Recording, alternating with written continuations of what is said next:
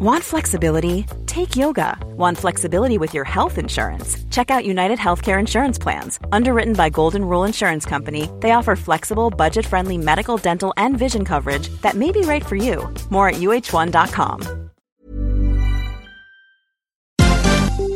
This is MPB News. Hi, this is Karen Brown. Thanks for checking out the Mississippi Edition podcast. If you like what you hear, click subscribe, hit like, or leave us a comment if your app has that feature. Then find other MPB podcasts by searching MPB Think Radio on your favorite podcasting platform. Thanks.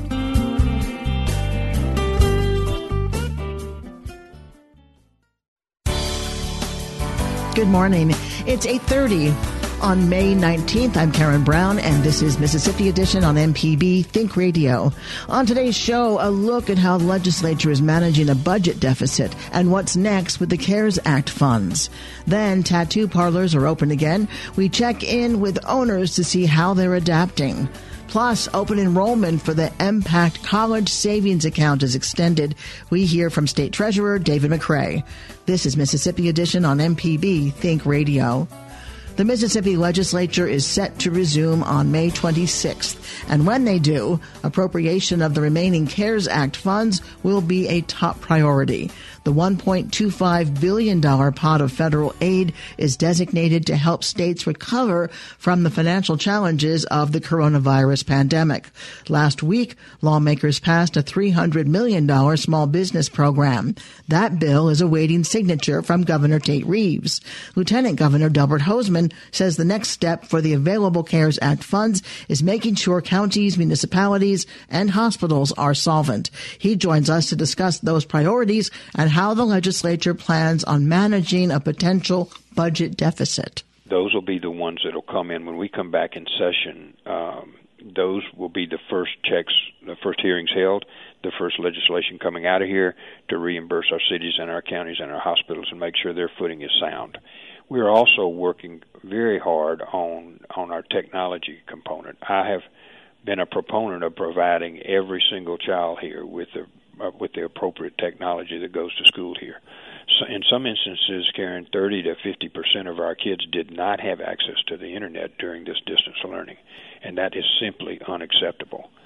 So we are going through the process of seeing what each each um, different school district would need for their students to have an uh, an iPad or uh, Chromebooks or whatever the superintendent and the principal decide to have and then the second part of that, we've been meeting with our co-ops, and we had a hearing this last week, and our co-ops came in and proposed to uh, expand coverage, broadband coverage, to uh, uh, 46,000 more homes, uh, with a joint with a joint project between the uh, state and the co-ops, each putting up matching dollar for dollar to get broadband out in rural communities. Now, if heaven forbid kids can't go back to the physical school building in August.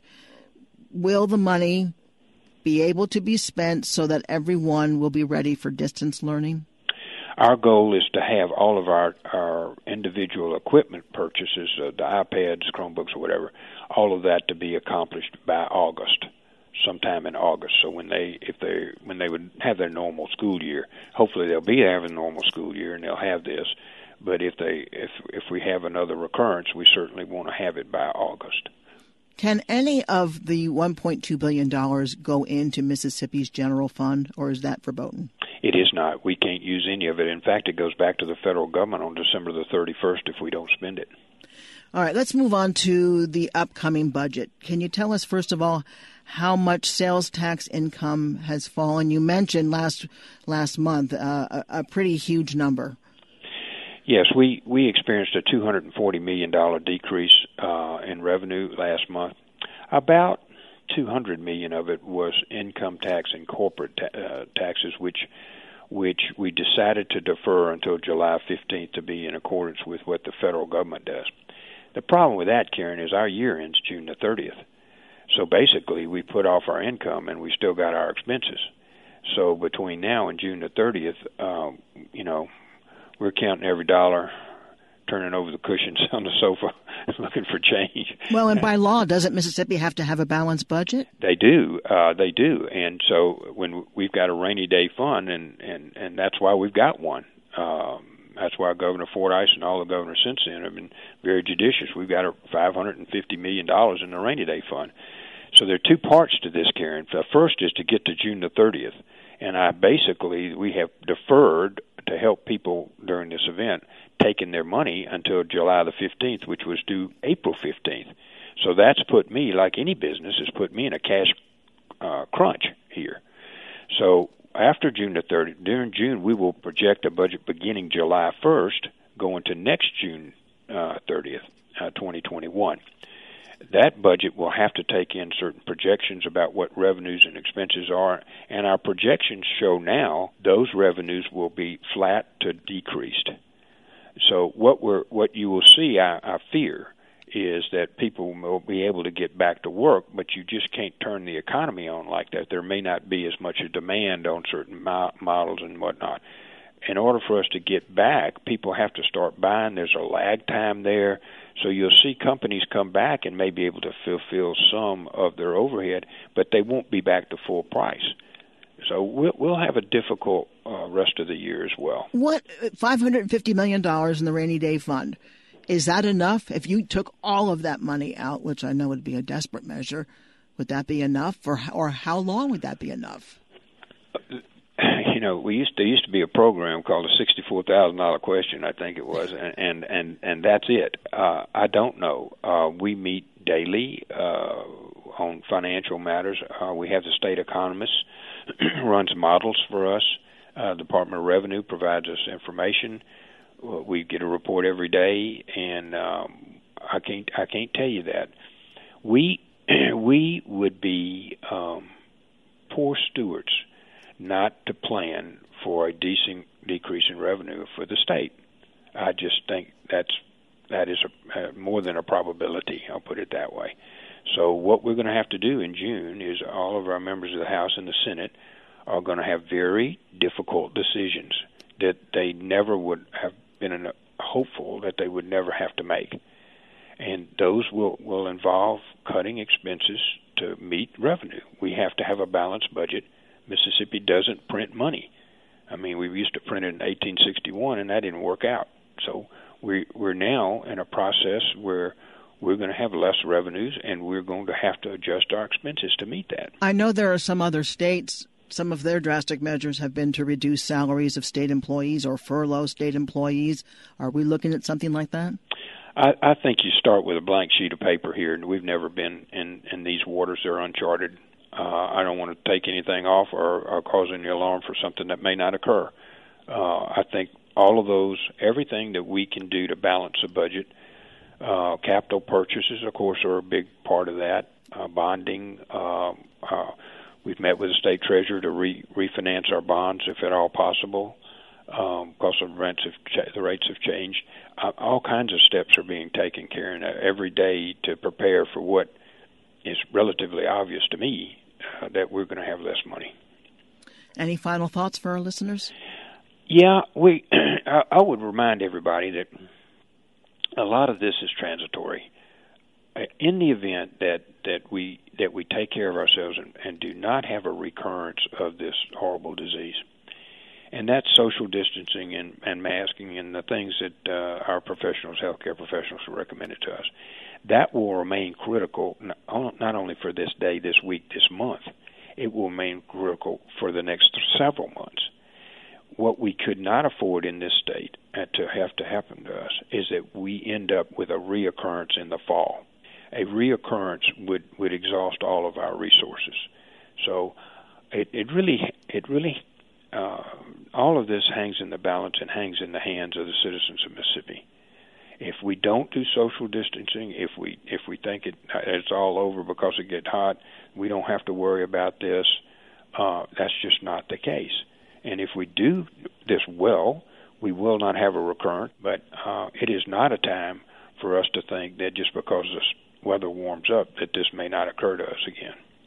Lieutenant Governor Delbert Hosemann, thank you so much for being with us. It's good to talk to y'all. Y'all keep us in your prayers. We got tough decisions to make here. Hi, I'm Ryder Taff, Portfolio Manager at New Perspectives, a fee only financial advisory and co host of Money Talks. Each week, we take your personal finance questions and tell you about a money topic we hope you find helpful. Money Talks can be heard Tuesdays at 9 a.m. on MPB Think Radio. Podcasts can be found on our website, money.mpbonline.org, or on your smart devices podcasting platform.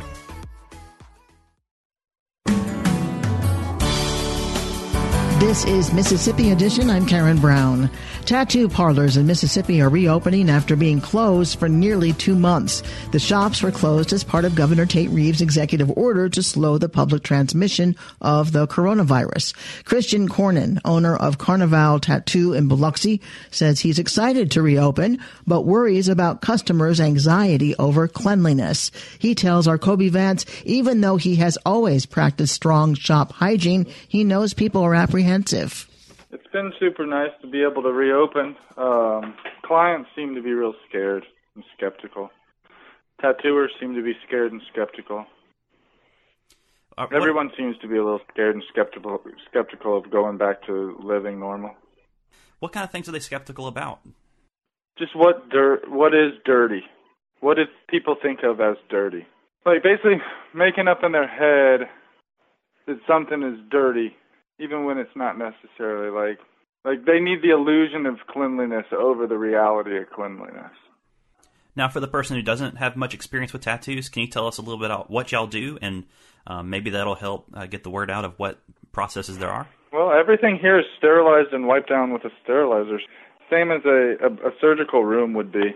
So it's like, but there's nothing you see, you know. It's just it is clean. It has been sterilized. Just like when you go into a, a, an operating room, you don't see them sterilizing it because they've already sterilized it. And now, um, as far as actual work, have y'all been able to have more clients come in recently? Yeah, tons. So y'all, y'all are y'all are doing okay then right now, uh, as far as like foot traffic. Doing doing better than okay. As far as foot traffic, we're not allowed to technically do any walk-ins, but we can do walk-up appointments. So if somebody's not not busy, they can set an appointment right then, get in and get tattooed. I mean, the idea of somebody needing to call 10 minutes before they arrive just seems kind of dumb. So we've been doing uh, walk up appointments if somebody's not busy. Nobody walks in. We don't have a waiting room. You're not allowed to sit in a tattoo shop. But if you walk up and somebody's about to be ready to tattoo in 10 minutes, then we just set up an appointment right there on the spot and tattoo them in 10 minutes. I don't see how that's any less safe than having them call an hour and a half before to set up their appointment. If that makes sense. And um, so, what I guess how things been these past few months that y'all haven't been able to operate? It's been intense. I don't. I don't. Uh, basically, all the PPP loans were for uh, the employees. They're for like employee payment checks and stuff, and you had to be able to prove payroll. Well, a tattoo shop is a commission job. So there is no payroll. So there was no help for us. It's a totally different way. Everyone here is their own independent business, and they all subcontract their work through Carnivale Tattoo. In other words, they do the work, and then they pay us, the shop, for for having the shop, for having the supplies, for having the all this. So we weren't able to get any.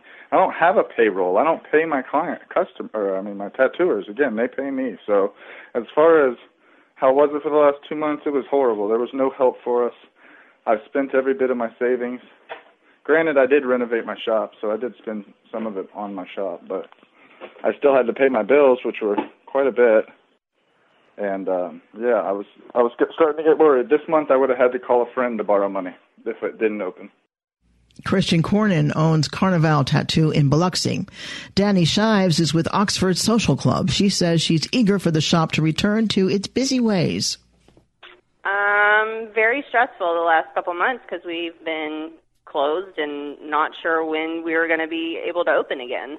So what's what's it what's these next few weeks going to be like um, now that y'all are finally getting starting to reopen? I imagine it's going to be pretty busy. Um, it's going to be definitely a, an adjustment having not having people that can just walk in, um, having to wear the face mask all the time. Um, the cleaning in between people, we already did that anyway, so that's not much different from you know things we already practiced. Um, but yeah, it's going to be an adjustment. I mean, but we're just glad to be open again, to be honest. Did y'all rely a lot on those walk-in appoint, uh, just walk-ins? Actually, no. We we have a, a fair amount of regular business. We we have the Ole Miss football players. Pretty much all of them come to us for tattoos. So their their business alone brings a lot of other business. And now, uh, um, but we do get we do get quite a bit of walk-ins, especially for the piercing side of the business. So now that y'all are starting to see some more customers come in, um, what have they been what have what have they been asking about? What are their concerns?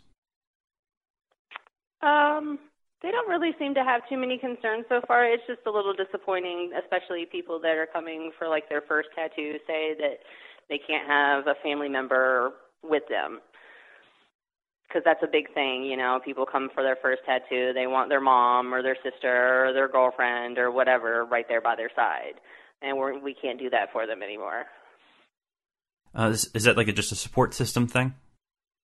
Yeah, yeah. It's usually you know they want someone there for support to hold their hand, uh, you know, calm their nerves or whatever the case may be. Um, and that's kind of a big deal to our customers. That kind of bothers them, and I get it completely. Dani Shives is with Oxford Social Club. Shops can also resume piercing services as well, but those cannot involve piercings near the nose or mouth. Coming up, open enrollment for the MPACT College Savings Account is extended. We hear from State Treasurer David McRae. This is Mississippi Edition on MPB Think Radio. MPB presents celebrating Mississippi's 2020 high school seniors. Because this year did not go as planned, our high school seniors missed out on several major events. But we still want to give them an opportunity to shine. We're creating a virtual yearbook that includes prom and yearbook photos. Visit education.mpb.org to submit yours and enjoy the styles and smiles of other Mississippi high school seniors. Brought to you by MPB Education. If you ever miss one of our locally produced shows or want to simply hear it again, you can find what you need at mpbonline.org or download our podcast app to your smartphone. MPB programming is on your schedule at mpbonline.org.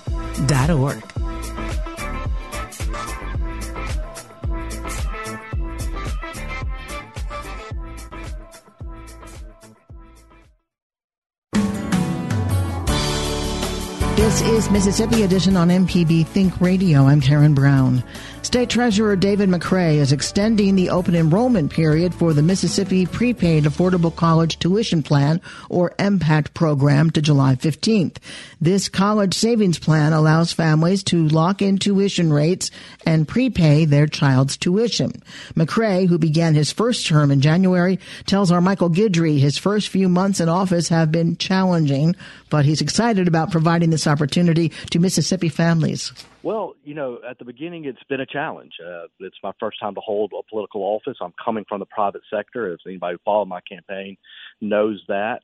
So the first few months was a challenge to get my feet, uh, you know, firmly set on the ground and figure out everything that needed to be done in the Treasury and how I wanted it to be in my image and everything of that nature. And then all of a sudden, we were hit with this COVID crisis that we have going on now, and so it was a change of pace there from figuring out how to organize my employees, my workers to work from home. And I am proud to say our pro- our productivity is actually really high.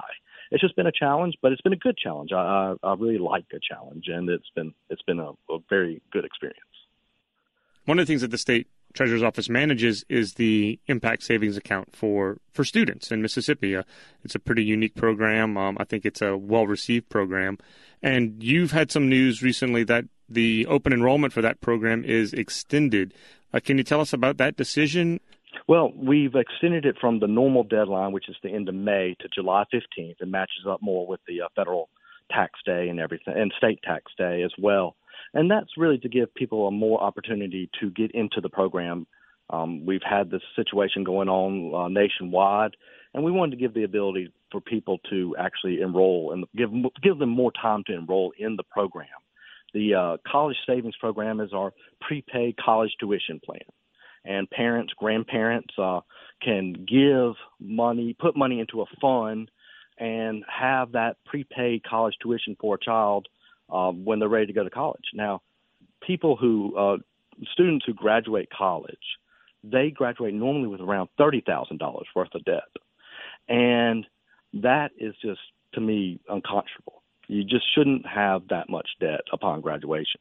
So if we can save uh, up beforehand and have parents and grandparents put in money now, that will save the child the debt in the future. It won't delay life decisions like owning a house, starting a family, and it'll be for the betterment of the state. That's not the only thing that your your office is doing to to help students right now. But tell me something good. Scholarship competition. Can you tell us a little bit more about that? Yes, uh, it's a contest that we have started at the beginning of May, and it is a contest that awards $529 scholarships to four lucky winners throughout the month of May. We have had an overwhelming amount of submissions. The first week alone, we had 116 submissions. This week, we've had 60. Uh, to add on to that, we've had one winner already named Jared Smith from Magee. Uh, I went down to Simpson Academy yesterday and awarded him his $529 scholarship, and he is uh, an amazing young man. He is uh, what he does has done is deliver food to people who have not been able to get it. He has been able to develop baskets for the elderly and new mothers who can't leave their homes, and it's an amazing uh, contest that we're having. So, in order to uh, um, sign up for it, go to treasury.ms.gov, go to our web, uh, which is our website, go there and fill out the direction um, the directions from there. What um, people will do is nominate a student and from there, we will give it to our panel of nine judges, which include First Lady Elee Reeves, uh, professionals from all around the state, community activists, and then they'll look at it, pick one, and we'll go from there. Uh, to to move the conversation to to more you know pressing concerns, uh, the fiscal year is approaching. Uh, the end of the 2020 fiscal year and the beginning of the uh, 2021 fiscal year. There have been concerns. We've talked to the Economic Council uh, about revenues due to business closures during during the COVID nineteen crisis. Uh, what role will your office play as the state kind of negotiates uh, negotiates what to do financially uh, during this crisis as it as it continues into the fall? As state treasurer, my most important function is to maintain our credit rating. Uh, to kind of elaborate on the credit rating, that means the amount, how much it will take to borrow money. And I'm and I'm proud to say that we have a strong double A credit rating. We also have enough money to pay our debts, which are due in June as the fiscal year ends. We have plenty of money to pay those debts, and we have plenty of money for the future to pay those debts. Um, so anyone who is interested in investing in Mississippi, we are still a very um, good looking investment, and I will make sure that our credit rating stays the way it is and our debts will be paid properly. Being a new state official, and since we haven't had a chance to really hear from you uh, since you assumed office, is there anything else you'd like to tell the people of Mississippi? Well, one big thing is I, I, I can't emphasize enough to go to treasury.ms.gov to look at our college savings program, see which one fits for you it's a great program to start paying ahead for your child to go to college. Also, at treasury.ms.gov is our unclaimed property department. We have several millions of dollars waiting to be claimed by people all around the state, municipalities all around the state, uh, businesses all around the state. And every day we are giving money back to the people of Mississippi. Uh, since this whole, since I took office, we have given back over three and a half million dollars and since the whole COVID crisis started, we have given back over $500,000. So this money does impact people's lives. And during this crisis, when money might be short in some families, that this will be a nice economic boost if there is any. So visiting treasury.ms.gov and looking at unclaimed property might help you out a bunch. David McRae is the state treasurer for Mississippi. Thank you so much, Mr. McRae. Well, appreciate it very much. Thank you for having me. This has been Mississippi Edition on MPB Think Radio. Thanks for listening to the Mississippi Edition podcast from MPB News and MPB Think Radio. Don't forget to subscribe if you haven't already, and if your app lets you, leave a comment or review. We really do appreciate it. Remember, you can always get in touch with MPB News on Facebook and Twitter, and fresh episodes of the podcast are posted every weekday morning. I'm Karen Brown. Thanks for listening. This is Mississippi Edition from MPB Think Radio.